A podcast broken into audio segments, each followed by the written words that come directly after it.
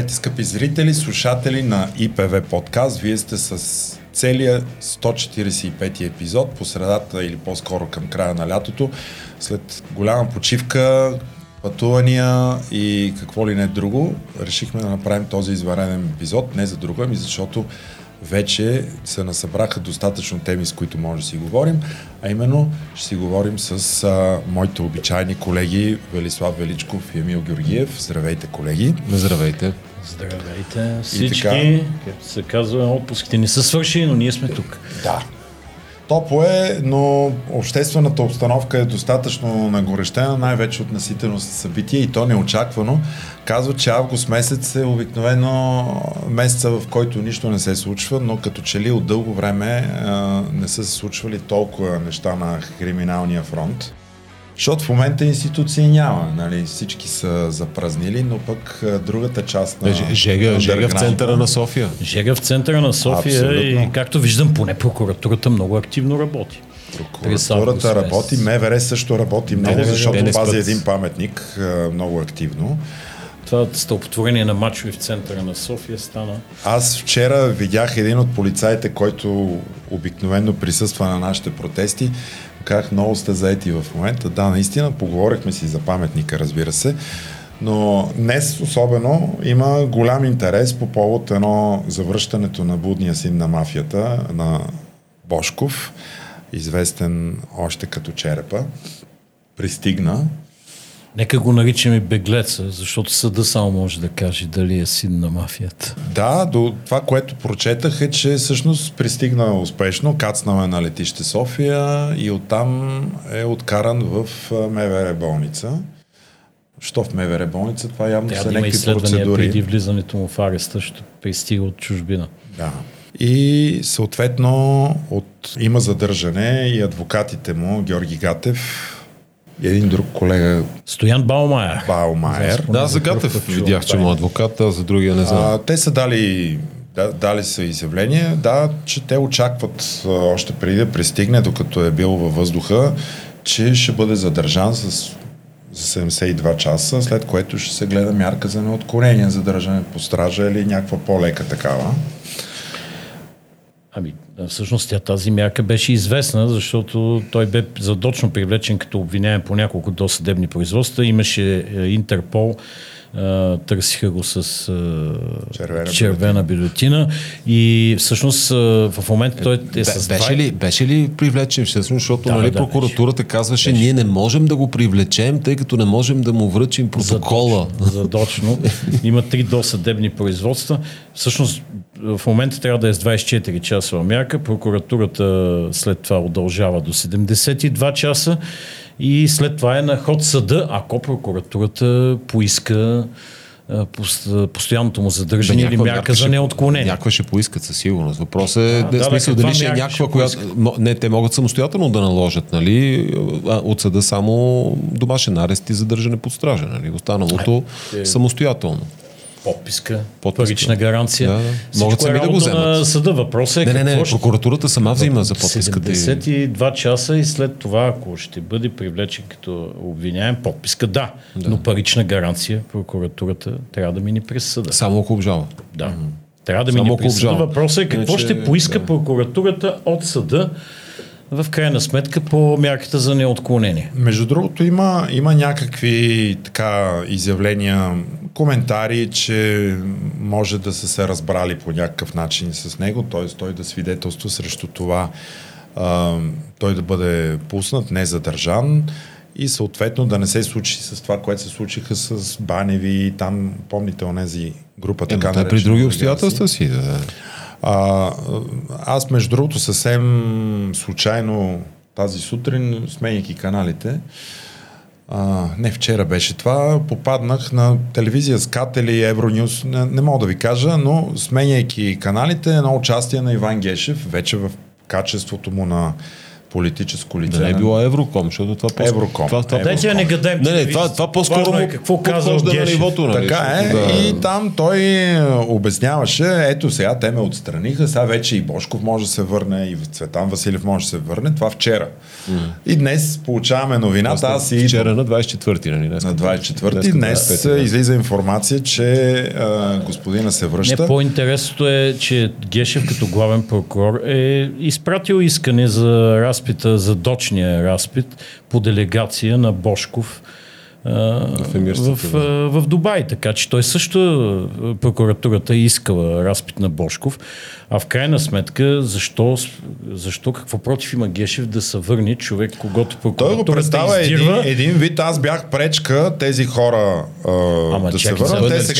Те сега се връщат. Нали искаш да го връщат, за да има правосъдие, включително и спрямо господин Божков, трябва да се върне. Когато ти се представяш като пазител на закона и го интереса на прокуратурата е привлечения като обвиняем да бъде в страната си, а не в чужбина.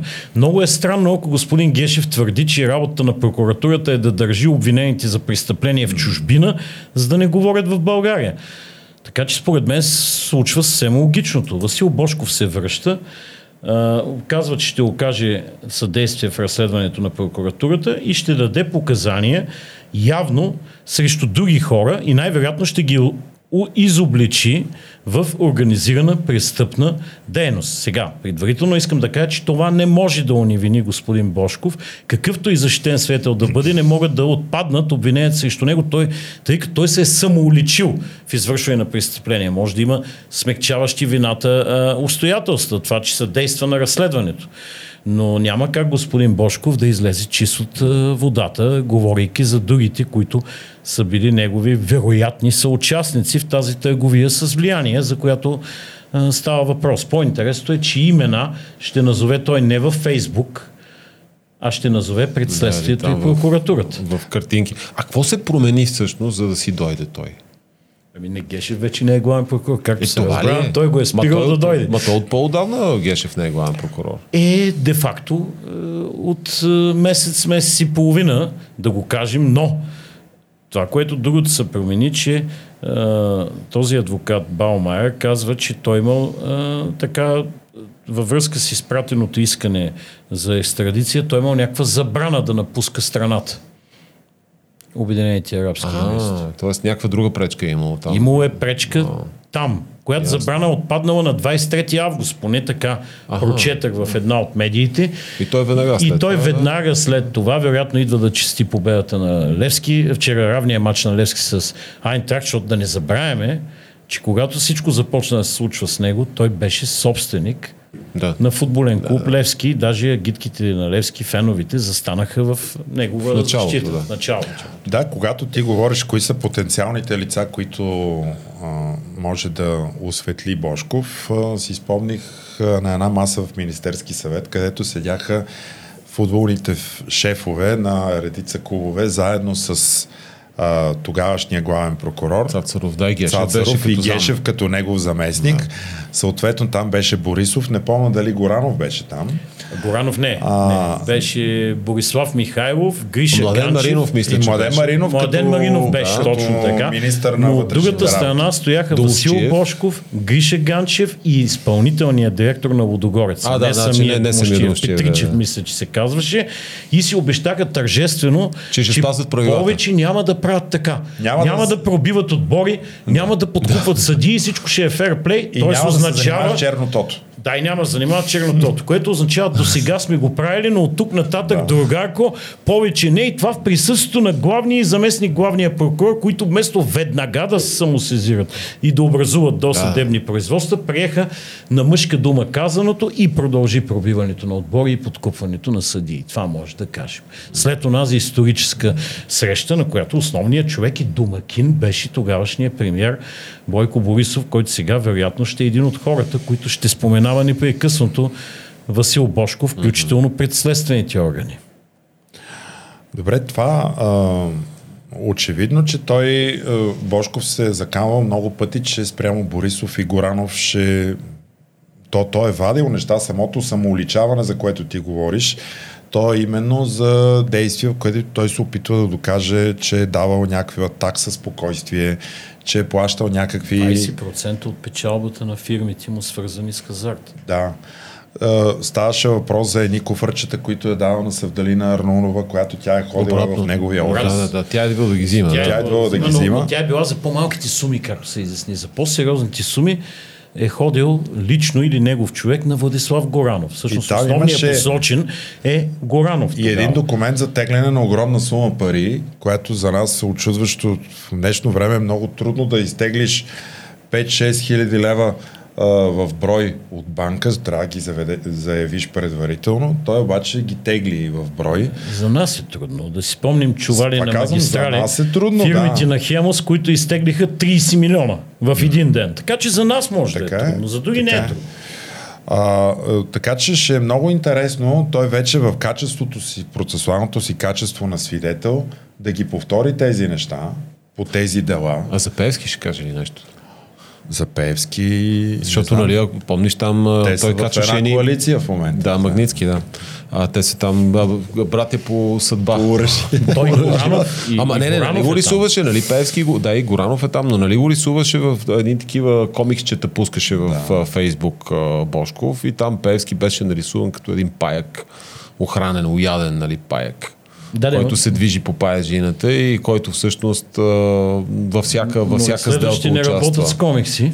Ще трябва да бъде малко по-конкретен, както беше конкретен за Горанов. И между другото, според мен, точно нещата, които разказа Васил Божков от чужбина за Горанов, а има данни, че е давал и писмени свидетелства пред Европейската прокуратура по тази тема. Да, той самият така каза. Самият той така каза. Именно това беше вероятно причината началото на тази година Владислав Горанов да влезе в списъка Магнитски.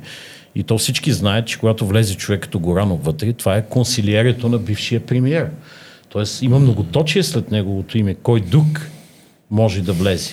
И сега според мен поне няколко човека не са спали спокойно тази нощ и днес вероятно не си вдигат телефоните. И според мен един от тях е Борисов, а другия е Горанов.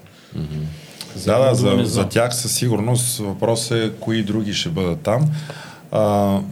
Ако искате да преминем и към другото събитие, което беше от миналата седмица, което е също знаково за подземния свят, а именно убийството на Алексей Петров. Между другото, вчера беше неговото погребение. Имаше много интересни лица, които присъстваха на това погребение. И то интересни лица бяха все такива и средите на МВР, които ние ги знаеме, като този Явор, беше с компютърните престъпления. Явор Колев, който в момента, между другото, работи за Лефис, ако не знаете. Което обяснява присъствието му вчера. Но и други лица, които аз днес очаквах, затова попитах днес ще бъдат ли на посрещането пред на летището, когато си идва Васил Божков. Но никой не искаше, освен журналисти, да бъде на летището. Беше интересно, Но общо взето убийството на Алексей Петров до голяма степен показва някакво разместване в подземния свят. Явно там настъпват така сериозни размествания на влияния. Най-малкото той беше спряган и като един такъв помагач, така да се случи с глобката. Поне той така твърдеше за себе. Не, той не го е казал. Има, между другото... В по-качествените медии така доста добре са фактите са представени, че зададен му е въпрос дали той е имал някакво участие в така наречената сглобка и той най-вероятно съвсем целенасочено отговаря нееднозначно. Така, малко мистериозно. Не, той там отговаря Крумова, че да остави малко познава се с бащата на бившия премиер Кирил Петков и просто е съдействал да направи среща. Но това е. Но очевидно е, че той обичаше да се самоизтъква и желаеше да играе някаква роля в политическия процес. Помним, че той беше и кандидат за президент преди това. Това беше 2011 година. Но тук е интересно, че април месец непосредствено след последните парламентарни избори той излезе с едно изявление в Фейсбук, което после потвърди пред няколко медии, че той вече няма да стои в страна от политическия процес и мисли да изказва своето активно своето мнение по всички въпроси, които касаят държавата. Малко след това той изказа едни съвети към все още главния прокурор Иван Гешев. След атентата, след зрива, така да го кажем, на местността Харема, и посъветва държавата да намери работа на бившия главен прокурор. Да го трудоустроят. Да го трудоустроят държавна работа или друг вид работа, за да му осигури спокойното оттегляне. Между другото, точно пък след оттеглянето, вече свалянето на главния прокурор Гешев, се сглоби въпросната сглобка, която започна след неговите изявления и фактически действия да привличане на Борисов като обвиняем и искането имунитета на Борисов всъщност. Да. Тогава започна историята около злобката, но се разви след отстраняването де-факто на Иван Гешев. След насянето по-скоро, след насянето на исканията и... Но прави впечатление, че ще стартирала процедурата. Тук има известна приближеност в това, че Алексей Петров е играл някаква роля. Разбира се, роля зад кадър за съставянето на правителството, защото той самия говори, мисля, че беше точно прокурора Крумова, че трябва да има правителство, че това е важно за България в момента, за да бъдат постигнати националните цели. Но факт е, че действията му в тази връзка са изпреварващи. Преди да бъде оттеглен Гешев, той казва, че това трябва да се случи. Преди да има въобще правителство, той казва, че трябва да има правителство и казва, аз тук там съдействат по някакъв начин. Ако приемем, че атентата срещу Гешев, така наречения, е част от целия сценарий срещу него и е така като първата пушка, която да пукне, за да даде знак за неговото отстраняване. Може би Алексей Петров все пак разполага с малко повече информация, със сигурност от нас. Нали? Знал е нещо, е разбрал, подучил и така нататък и решил да се изкаже. Все пак той има звънко име, тъй като наистина не беше случайен съвременник в нашето общество.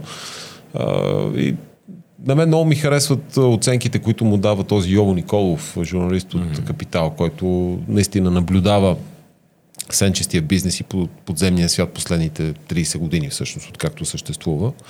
И който точно това казва, че Алексей Петров винаги се е опитвал да се представи като нещо повече, отколкото е в българската действителност. Кога му се отдавало, кога не му се отдавало. Най-вече, работейки с такива мъгляви изказвания, недомлъвки, относно връзките си, да кажем, с израелски бизнеси и евентуално израелски там служби. Легенди се носят по този въпрос. С една единствена цел, това да му донесе по-скоро някакво предимство, преимущество в бизнеса. И наистина ръководената от него застрахователна компания в момента е лидер. Все още ще видим след неговата смърт, това в каква степен ще остане така или по-скоро ще се промени.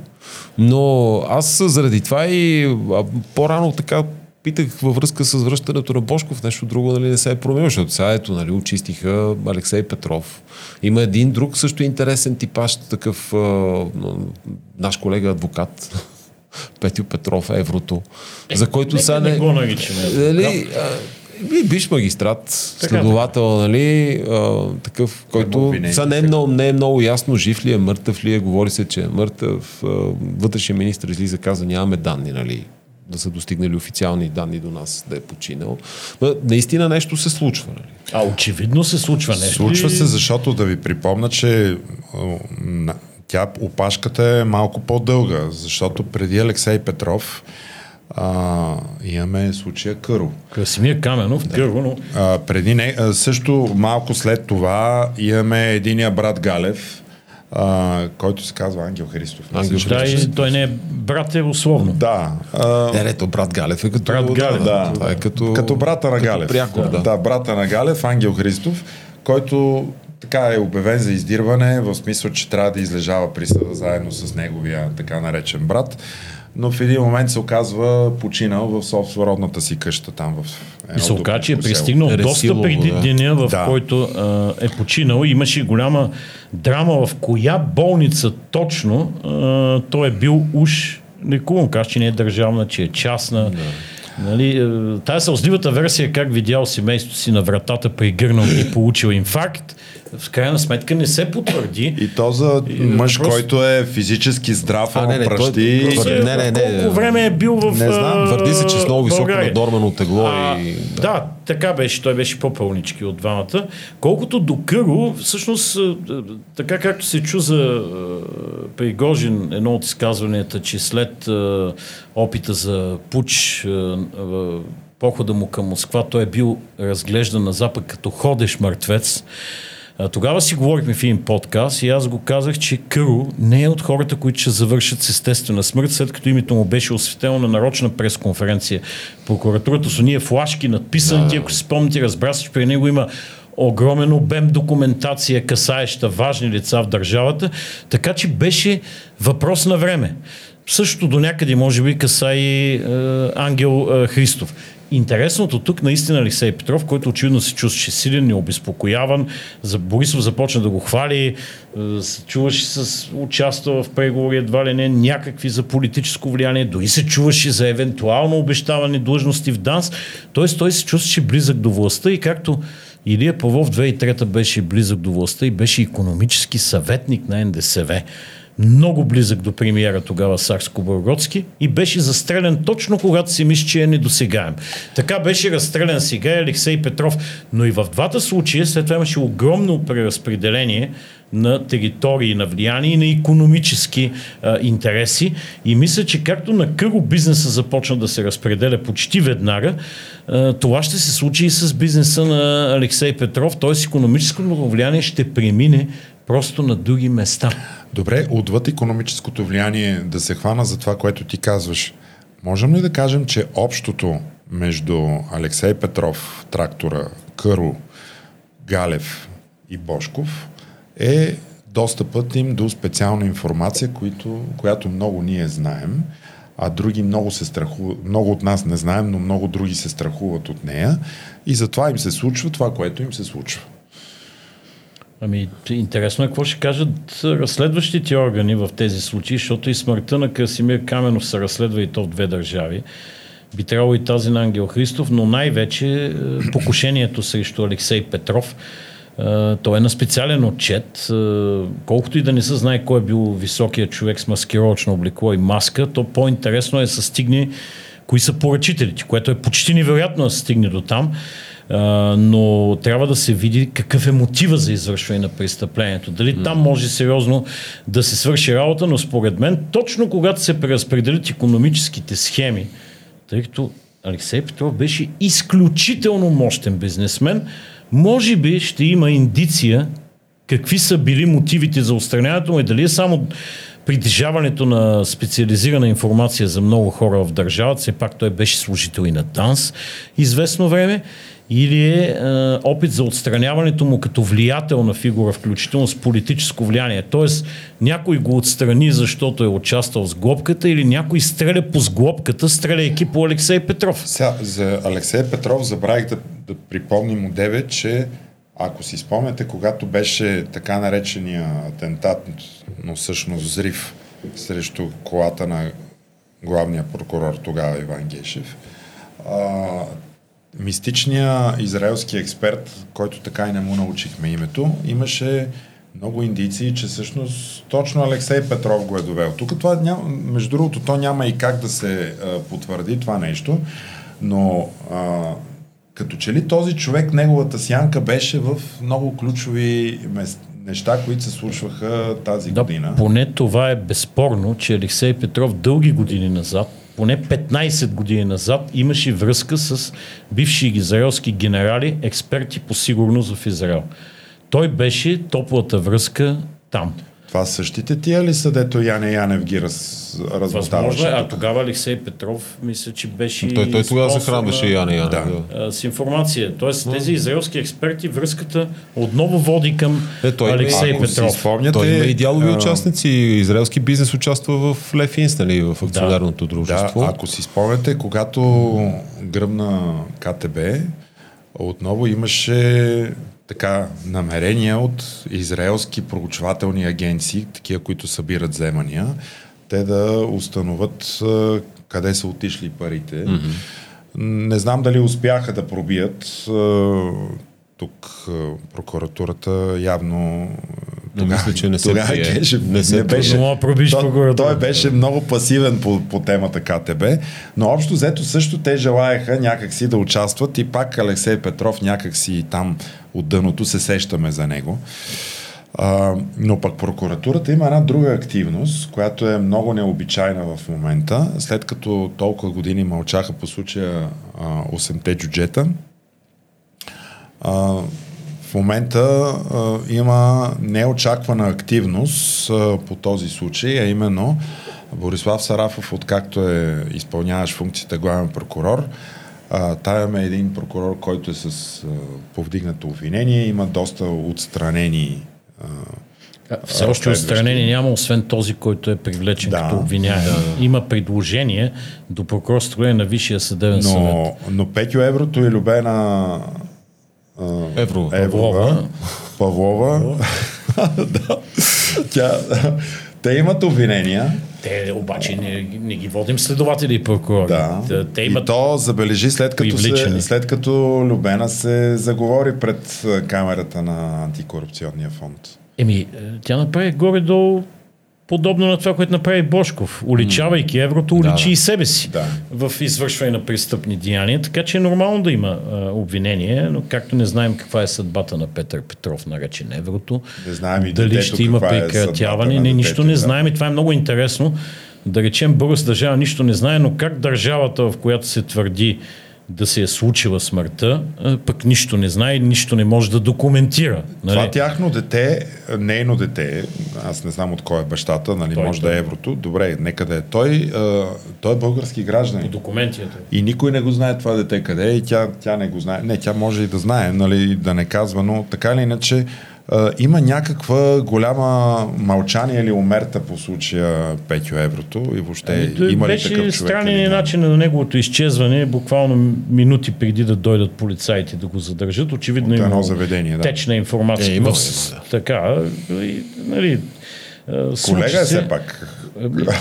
Юрист имаш преди. Аз като адвокат не го бъде като колега, но сега изпратени 7 предложения до прокурорската колегия на Висшия съдебен съвет от Борислав Сарафов за налагане на дисциплинарни наказания. 4 прокурори и 3 следователи, като проверката е констатирала множество нарушения на следователите и наблюдаващи прокурори по осигуряване на своевременно, законосъобразно и успешно извършване на разследването и събиране в най-кратък срок на необходимите доказателства за разкриване на обективната истина по образуваните досъдебни производства в закритата вече специализирана прокуратура. Това е дословно съобщение на прес-центъра на прокуратурата. Сега 8-те джуджета, 7 предложения по 8-те джуджета. Още един липсва, за да станат 8 и ще е съвсем символично. 9-то джудже знаем къде е. Това е Сарафов.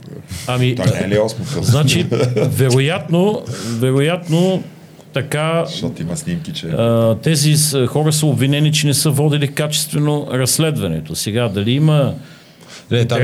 Там има проблеми с задържане, връщане на веществени доказателства, там тия златата. Това е за Делян Диянов. Въпросният прокурор специализирана прокуратура, който неправомерно е върнал веществени доказателства на трето лице, което не е собственик на въпросните вещи. Тогава, между другото, беше много интересно как прокуратурата на един паркинг товари едни златни такива, какво беше? Монети, предмети. Беше също на този паркинг. И ги дават на съхранение на трето лице и аз викам това тук някак, като в Америка се случва, нали? Дават го на депозит някъде другаде, при положение, че има сейфове, има всякакви неща, където... Едно време си спомням, аз съм работил много кратко тая работа, като се конфискува нещо ценност като веществено доказателство, отива в банков сейф. И там ти ги депозираш, включително...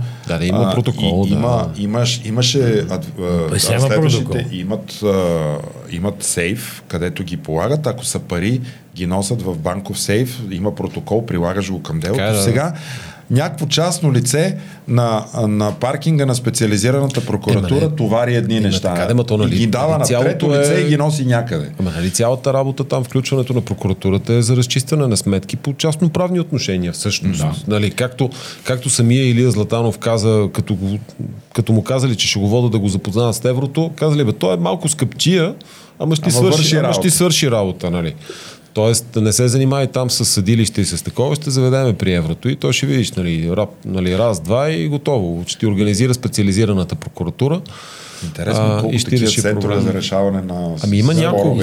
Извън прокурорско решаване на спорът е частен. Антикорупционния фонд разкри поне два такива центъра. Да. Един е около 5 еврото и другия около ония Мартин Нотариус е така наречения. Това е по другото голямо разследване. Не е Нотариус, така. Той не е, така го наричат, да. Мартин Божанов, Нотариуса, по другото голямо разследване, списък за бърз контрол. Да. За мен лично, аз поне съм си говорил, нали, с Андрей Янкулов и с Ники Стайков по този въпрос, сме обменяли така мнение. За мен е дори това разследване с списъка за бърз контрол е дори още по-бруталното. Да. Нали? То просто някакси... Това е едно разследване на антикорупционния фонд. Да. Се ориентират в имената. Да, там където е гласа на Яне Янев зад кадър, където го снимат с скрита камера и той разказва просто чудовищни неща. За воденицата, дето... Включително, да. И той разказва буквално чудовищни неща, че са се случвали тогава и ако там нещата обаче минат метър и не се доразследват, просто нали, много, много зле. Но да, определено има жега в центъра на София, в прокуратурата сега. Много се е активизирал Борислав Сарафов, трябва да му го признаем. Не знам за колко, дали за добро или за... Сега, или е някаква пошилка, която вдига. Ако спомните, той сам си постави един срок до 7 август тази година да направи мониторинг, контрол върху всички от обществен интерес или срещу висши длъжностни лица до съдебни производства относно тяхното образуване, спиране или прекратяване, както и процесуалните срокове. Това заслугата 7-те джета е част от въпросната проверка. Сега забележете, тези хора са привлечени към наказателна отговорност за това, че на 23 март 2020 година в съучастие и с цел да набавят за себе си имотна облага, укрили чужди движими вещи, златни монети, за които знаели, че са придобити от друго чрез длъжностно престъпление. Само, че сега сме 5 август 2023 година.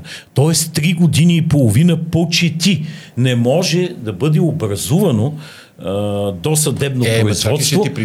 Ще ти припомна какво каза Валентина Маджарова, която за кратко беше ръководител на специализираната прокуратура и която каза, ма това там са някакви семейни драми, нали? Тия семейни драми, като са семейни драми и частни истории, защо прокурори се занимавали с тях? И тук липсва още едно джудже, тия 7, пак казах, би трябвало са 8, ама има един Димитър Франтишек, чието име също протича навсякъде в тази сага с 8-те джуджета, включително мисля, че околоне паркинг, за който стана въпрос и разпит в болница. Името му беше намесено и при осигуряване на нотариуса. Тоест, ако гледаме тия следователи, тук са изборени поименно, няма да чета имената тези хора, но някак си Франтишек ми липсва. Той, нали, беше по семейни, по лични причини беше напуснал по едно време. После се върнал, винаги работил шеф. Франтишек беше един от хората, снимани във въпросния ресторант 8-те джуджета, за който Любена Павлова твърдеше, че има особено близки връзки и контакти и е служил нещо като трети адвокат, едва ли не, в този ресторант. И защо пък точно името на Франтишек вътре липса? Става просто за висше длъжностно лице от прокуратурата. А как тогава се казваше онзи мощния прокурор, дето при ареста на Нено Димов беше... Ангел Кънев. И той липсва.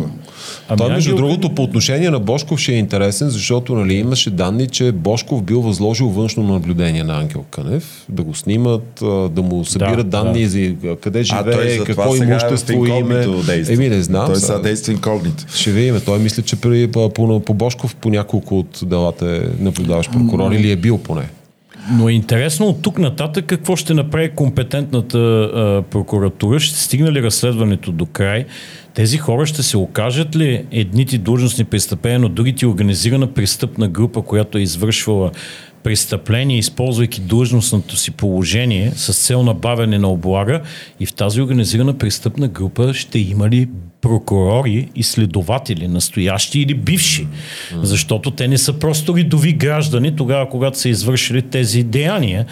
Тоест, докъде ще стигне желанието за разкриване на обективната истина на изпълняващия функции главен прокурор Сарафов, който обаче също има снимки в ресторант 8-те джуджета и едни показания на Любена Павлова, по-скоро свидетелства, че той е бил особено чест посетител там. Да, и то не толкова Гешев, колкото баш там, той. Виж, че там не мога да тръгне разследването срещу него, защото не назначават тази Талева за прокурор. Да, съдията, която трябва да стане адхок прокурор, чакат конституционен съд, чакат промяна в закона и не знам си какво. А всъщност има два сигнала, по които, които е наказателна колегия на ВКС е преценил, че има данни за евентуално извършено престъпление от Царов в качеството на заместник главен прокурор, шеф на Националната следствена служба, и излъчил съдията, който трябва да стане прокурор, а закона изисква незабавното му и безусловно назначаване като такъв от прокурорската колегия на Висшия съдебен съвет. Тоест, офертата в прокурорската колегия и желанието да бъдем близки до главния продължава по неизменен начин, както беше и при Цацаров, и при Гешев. Тоест, може да има някаква промяна в работата на прокуратурата, най-вече главна прокуратура. Ще видим тя докъде ще стигне. Но промяна в поведението на членовете на прокурорството няма никаква. Каквото беше при Гешев, това и при Сарафов. Строява, както се строява по Гешев. Батальона се строява. Сега стои за друг командир просто. Това се случва. И това доказва очебийната нужда от конституционни промени, защото иначе няма да имаме въобще работеща прокуратура. Сега ще стигнем и до конституционните промени, но да добавя към списъка още едно произнасяне на прокуратурата. За втори път се прекратява делото за кюлчетата и чекмедженцето в стаята на Борисов.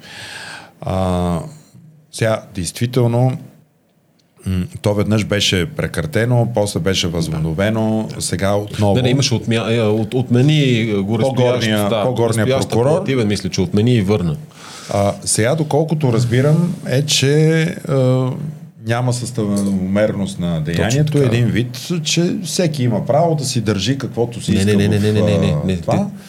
Не може изобщо да се докаже, че тия предмети, които са снимани, са негови, и не, че са заснети точно в стаята на Борисов. Или няма фотомонтаж. Или да, че няма фотомонтаж, или че не може също да бъде изключена и версията, някой да ги е внесъл, снимал и пак изнесъл. А помните ли, че имаше два, как да кажа, те не са експертизи, но и тази Елена Йончева, а и Биво или... Да, Биво Бърт, те тогава не знам, заедно ли бяха още или... Заедно ли по-отделно бяха ангажирали американски фирми, които да изследват целия снимков материал, видео и там каквото имаше, за да се установи достоверността на това, и беше потвърдено, че няма монтаж. Няма манипулация, върху кадрите. Снимките и видеята. Сега, аз да кажа, значи препоръчвам всеки, който се интересува, даже може би най-добре ще е да го линкнем в бележките към този епизод. Ще сложим линк от пресъобщението от сайта на прокуратурата във връзка с чекмеджетата и пачките и кюлчетата. То е много подробно. Наистина, нетипично подробно, като за прокуратурата, и създава малко едно усещане за прозрачност. Много голяма прозрачност. Обаче, като се зачетеш малко... Сарафовата пушилка. Да, мисля, че това е такъв smoke screen, както се казва на английски, нали? Димна завеса.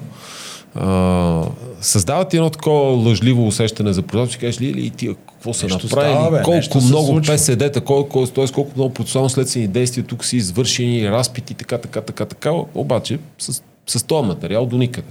И после гледаш всъщност те какво са разследвали? Значи, те са разследвали дали някой не е заблудил разследващия орган, като е предоставил манипулирани доказателства. Нали?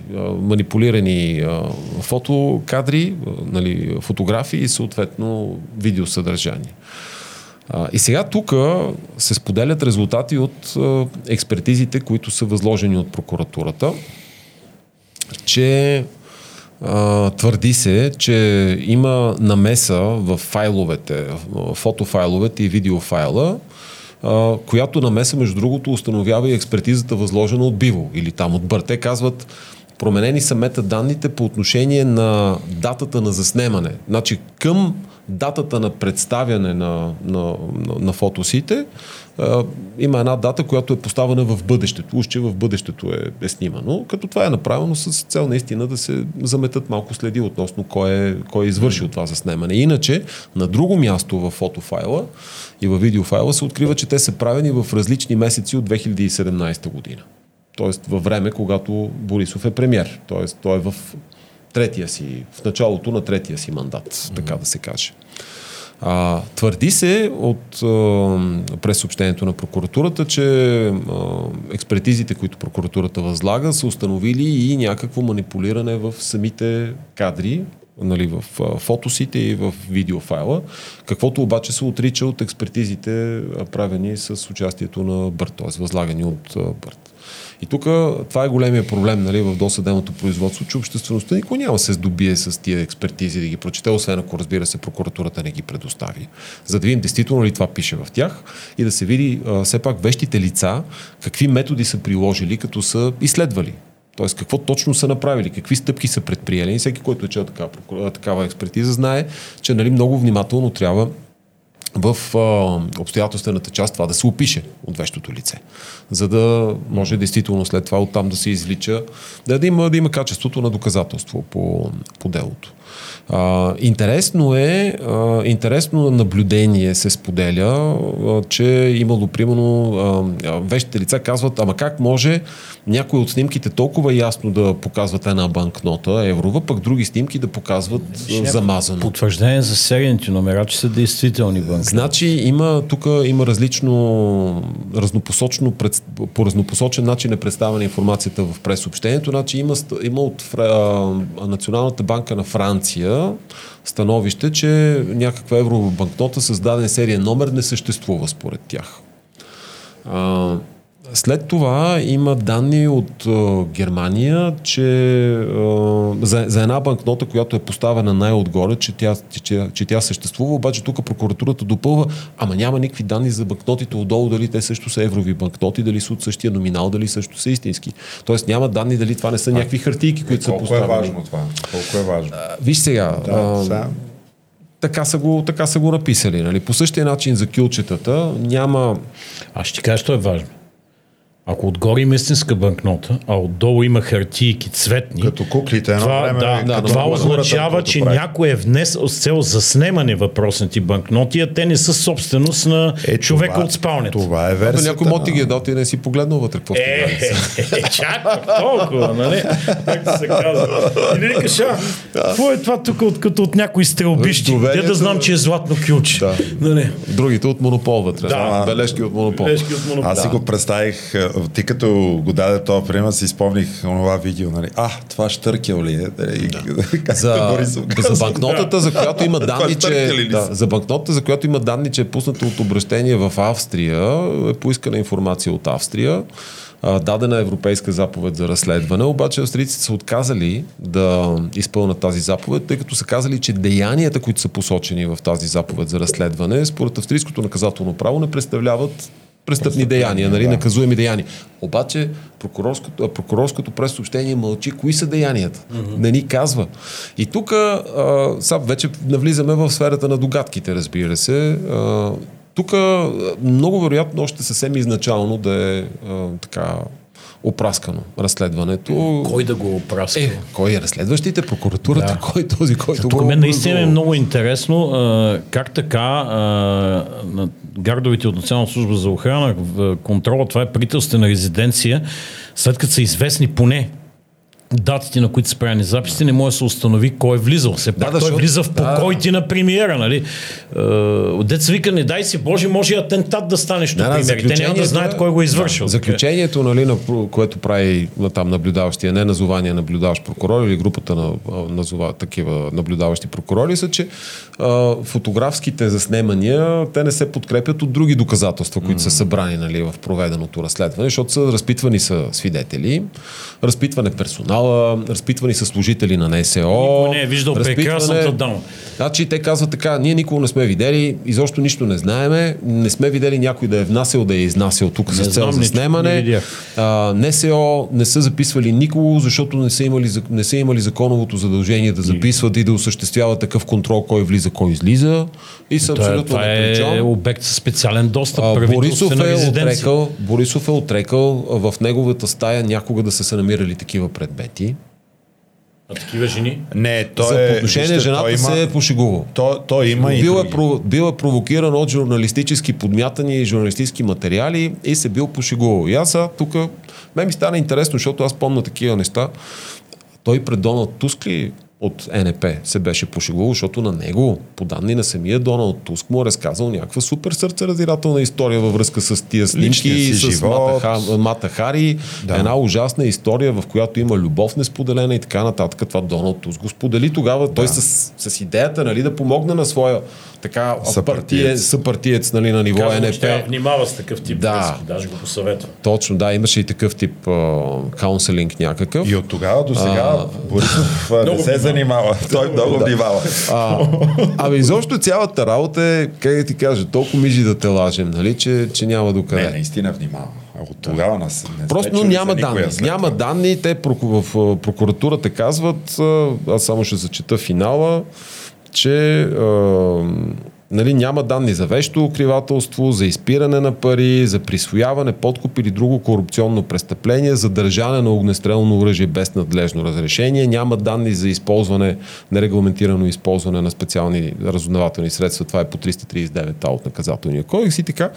В общи линии за нищо няма данни. Както и по Барселона Гейт нямаше данни. Да, въпреки наистина мащабно проведените действия по разследването, мащабно, защото те си изборяват, те са много. Как стигнахме до телефона, той е Apple, но не може да стигнем до този, дето е снимал. Значи, там също е много интересно в частта, че не могат да видят устройството. Само от файловете се вижда, че се прави с някакъв iPhone, ама не се вижда дори и модела на iPhone. Аз мисля обаче, че в експертизата на било се виждаше какъв е модела.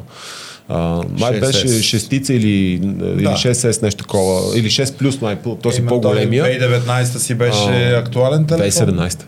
Да, когато са правени. Да. Не, актуален беше. Ние като фенове на марката тогава можем да кажем. Но... Само да кажем, че всеки телефон си има имей номер и ако е закупен в български оператор, ще се знае кой го е купил. Да, въпросът е, ти ако го имаш, ще можеш да го проследиш, но очевидно не са го имали този номер. Също интересно наблюдение има във връзка с имейл услугата, която е използвана за разпращане на снимките до медиите. Нали? Използване е така наречената герила мейл услуга. Това е особен вид услуга, при която ти създаваш един мейл акаунт, пращаш нещо до някого, до кръг от получатели и след 60 минути всичко приключва. Тоест, заличава се този имейл, който си създал и самата услуга не позволява проследяемост. Тоест, това е услуга, която е направена, за да електронна да поща за шпиони. За такава, която ползваш и изгаряш след като използваш. Изкори след прочитане. Нали, на английски има израз за тези, има израз за тези телефони, които се използват еднократно, нали, burner phone. Това е burner mail някакъв, който тук очевидно е използва. Така, дори това не можем да проследим, за да намерим все пак кой ги е изпратил тия снимки, за да разберем повече евентуално за данните. И пак казвам, ако го прочетеш само един път или малко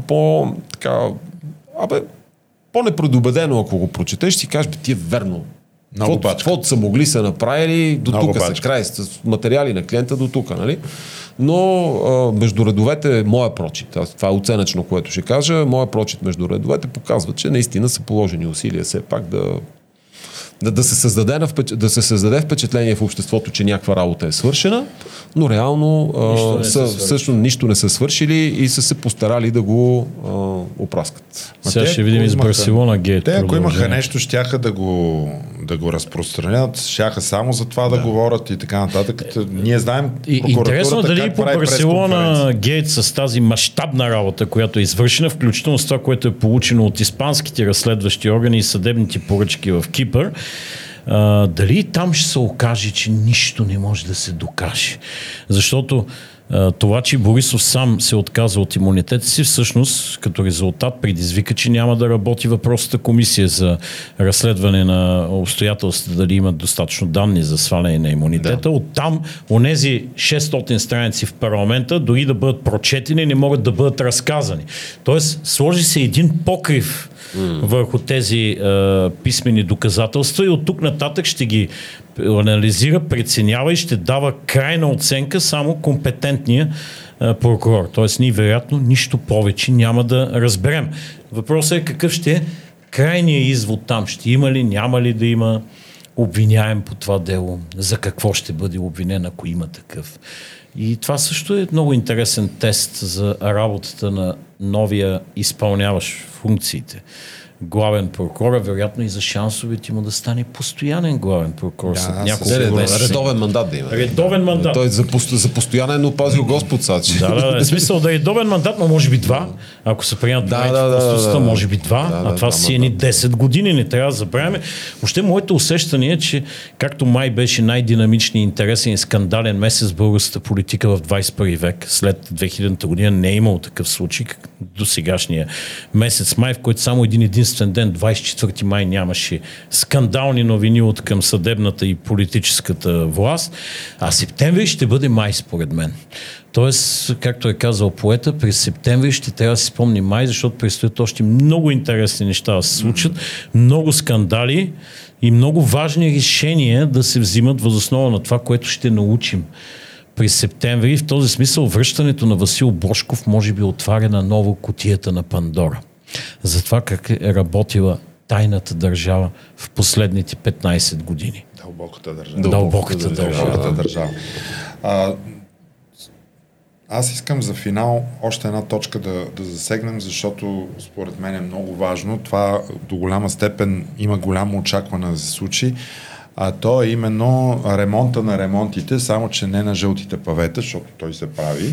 Става въпрос за ремонта на ремонтите на наказателния кодекс.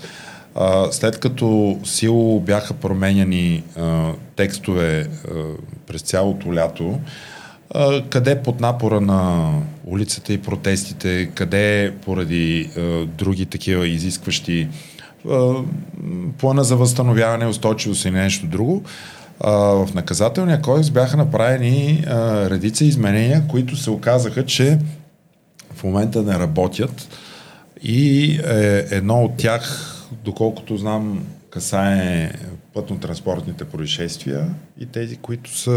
Вече има едно споразумение подписано и този, който е общи методически указания. Обвиняемия си е платил стоеността там на МПС-то, което е ползвал, не е било негово. Да, крупната сума от 3848 лева забелязах, когато не е било от скъпите, някакъв търлясник, както се казва, но интересно, че съдът много бързо одобрил това споразумение. Той много бързо се е признал за виновен. А Калина Сакско-Бурготска ще изземат ли колата? Тя не се яви за привличане и нямаше как да й вземат и колата. Аз единствено разбрах, че в района е изкупено цялото кисело мляко, защото ѝ е трябвало така за да свали процентите, иначе лошо. Аз доколкото видях, става въпрос за 1,25, съвсем малко над нормата. Но предвижда наказателна отговорност обаче. Над 1,20, както се знае. И сега ще видим дали има правосъдие за всеки. Както за този старалясника, така и за тази със синьото потекло. Тя ако тръгна на споразумение, като нищо. Но интересното е, че след като толкова спешно се направиха промени в наказателния кодекс, включвам и тези, които касаят случаите на домашно насилие, интимни връзки, телесни повреди. Второ четене в деня на първото четене в извънредно заседание на парламента, сега още преди да е свършила парламентарната ваканция, се заявява поправки на поправките. Както се казва, прясно закона приет, вече се заявява ремонт на кодекса на закона. Това възниква основателното съмнение. Ма защо тези хора, както ги съветваха други техни колеги, не изчакаха второто четене да мине през септември, да видят добрите предложения, да осмислят на ново текстовете, а сега ще връщат машината обратно и ще има тежки неуредени последици с тия случаи, които вече са по новия закон. Сега в момента общи методически указания се очаква да разработат МВР и прокуратурата. Ма те кого ще следват тия методически указания? Сегашният текст на закона или следващия, който не знаят как ще бъде променен през септември, трябва да ги пренаписват. Тоест, защо пренаписваме написаното и правим непрекъснато поправки на поправките, за да се отговори на обществените очаквания. Наказателното законодателство е нещо трайно и стабилно. То не може да бъде барометър на обществените очаквания и да се съобразява с тях. Да, улицата не може да ги диктува тези неща. Аз в тази връзка искам да повдигна един друг въпрос, който пак е в наказателния кодекс. И то касае носене на наказателна отговорност по отношение на езика на омразата. Аз приветствам такава мярка и действително това, което прави Костя Костадинов, Цончо Ганев и разни други политици, които по този начин обиждат директно свои опоненти, които призовават към насилие, към дискриминация. Неща, които и други политици в миналото са правени. Или общественици, сега в момента е лесно. Правиш един канал в YouTube и сееш каквото искаш. И това го гледат хиляди хора. Но в стремежа си да се урегулира това нещо, действително аз мисля, че трябва да се носи наказателна отговорност, но текстовете трябва наистина да се изпиват.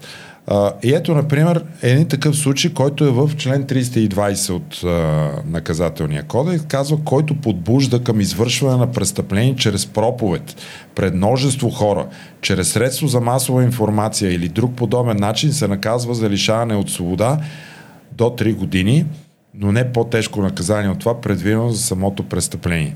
И сега тук по този текст, аз защо го повдигам, религиозните общности, тук има Българска православна църква, мюсулманско вероизповедание, протестантски вероизповедания, други такива, повдигат този въпрос, това е изменение, което сега е прието, съвсем наскоро, юни месец. Последните изменения, които бяха, наличието на думата проповед пред средства за масово изповед. Има тук един много важен момент, който предизвиква към извършване на престъпление, който подбужда към извършване на престъпление. Да. Тоест, ако някой в рамките на проповедта подбуди други да извършат престъпление, това е съществено. Така. Обаче същия текст го има и в член 162, който казва подобно нещо. Няма да го чета в момента, защото трябва много да... Сега, проблемът какъв е? Проблемът е в самото прилагане. Когато имаш противопоставяне на едно право срещу друго право, е много тънка линията ти да защитиш правото си за свободно изразяване, да се наложи справедливата санкция, когато ти си отминал отвъд закона и си така предизвикал дискриминация или някакви други действия срещу този човек. Ама призоваване към насилие не е свободно изразяване. Така. И в тази връзка, когато ти го слагаш в един формат, наречен проповед, това обикновено е формат, който ползват различни религиозни общности. И сега откъде възниква въпрос? Много от тези религиозни общности, имат своите определения за дадено деяние, което то може да е, примерно, различната сексуална ориентация е едно такова нещо. Обидата е друго такова нещо. И когато ти, примерно, твоята вяра определя това нещо като грях и ти това го споменеш в проповед, автоматично това да се класифицира като дискриминация, която в един момент да бъде преследвана от закона. Аз не мисля, че това би се случило. И понеже има такова основа, и то къде се случва това нещо?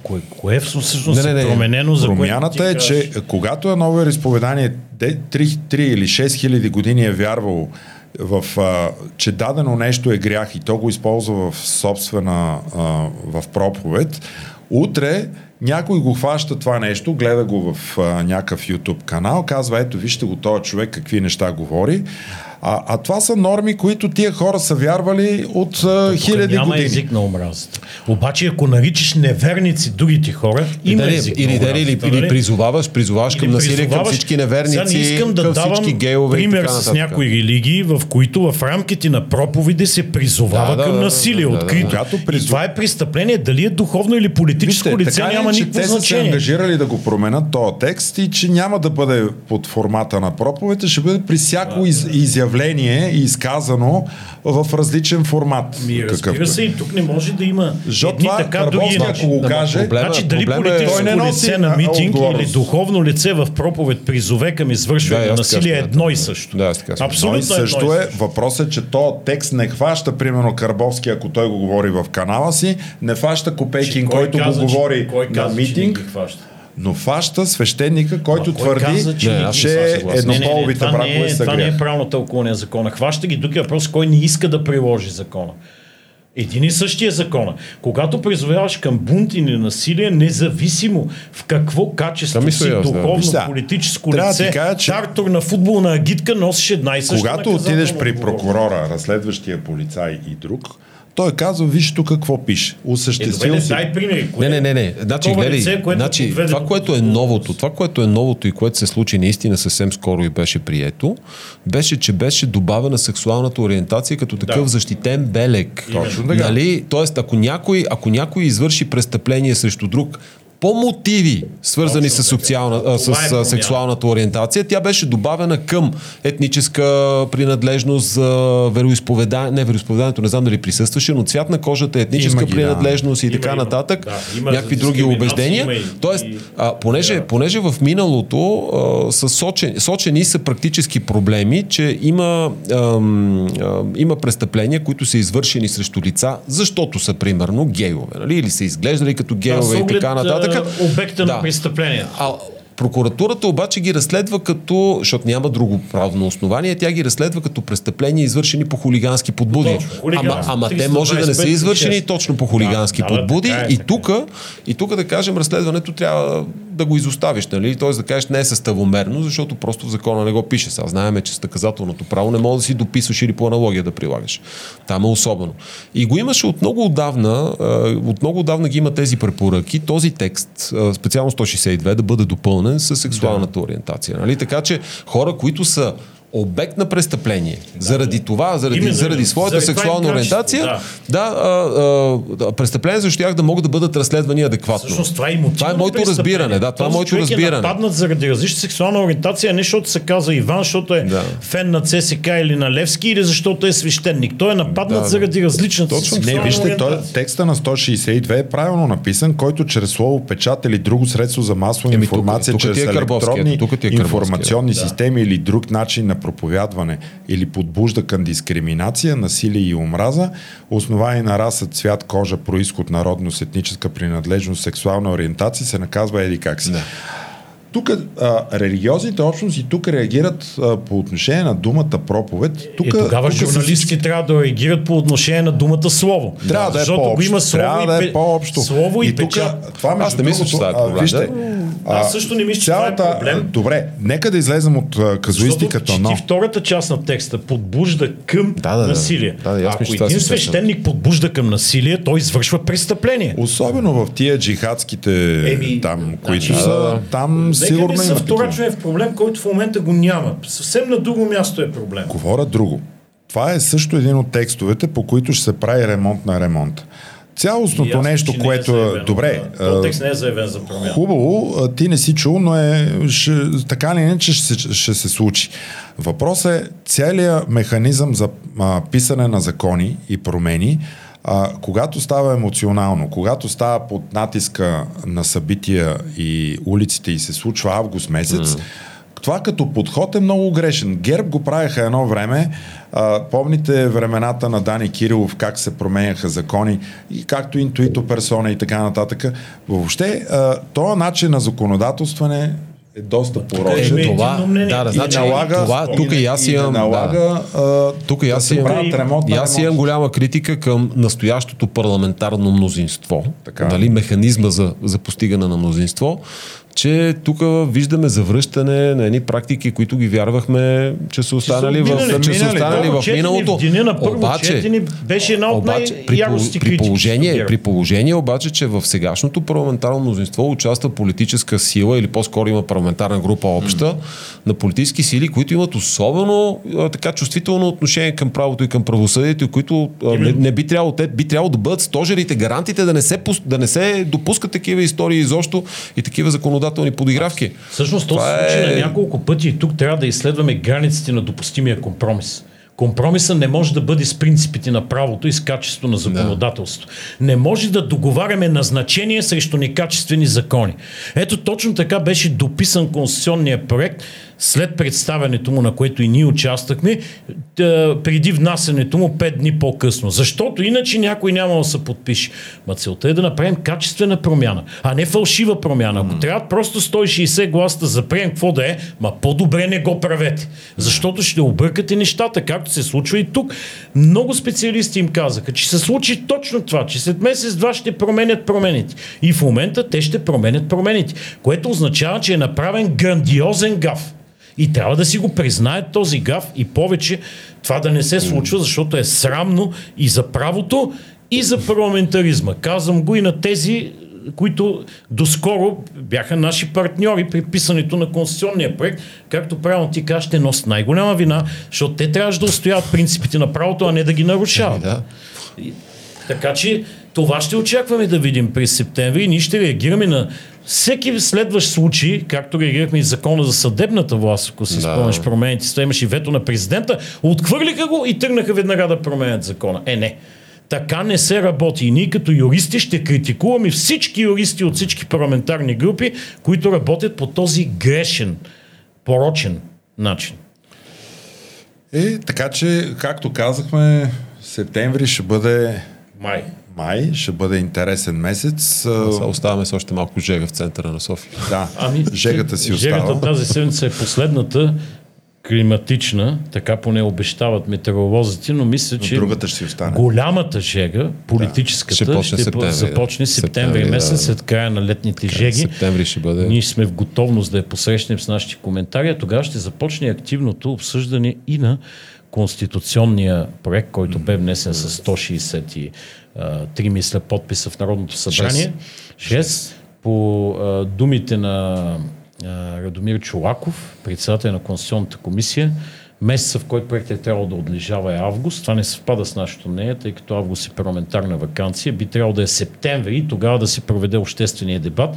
Дано не го прескочат този дебат и да започнат директно с първо четене в комисия. Това ще бъде оливане вече. Това вече бъде оливане, но както се казва, ние на много неща. Ние ще го предизвикаме, разбира се, ще направим и конференция, на която ще поканим да се разяснат тези проекти, но аз пак да кажа заключение.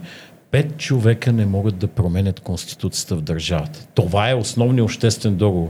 И ако остане впечатлението, че има една сглобка в една стая между 5 човека, лидери на управляващото мнозинство, които приемат крайните текстове, ако те приличат на така внесените текстове в момента, това ще бъде наистина втори и то много срамен исторически компромис. Ако така се случи, надяваме се да има дебат, да се включат експерти, юристи, конституционисти, гражданското общество и между първо и второ четене да се приеме най-доброто, а не най-удобното за парламентарното статукво. Страхотно за край.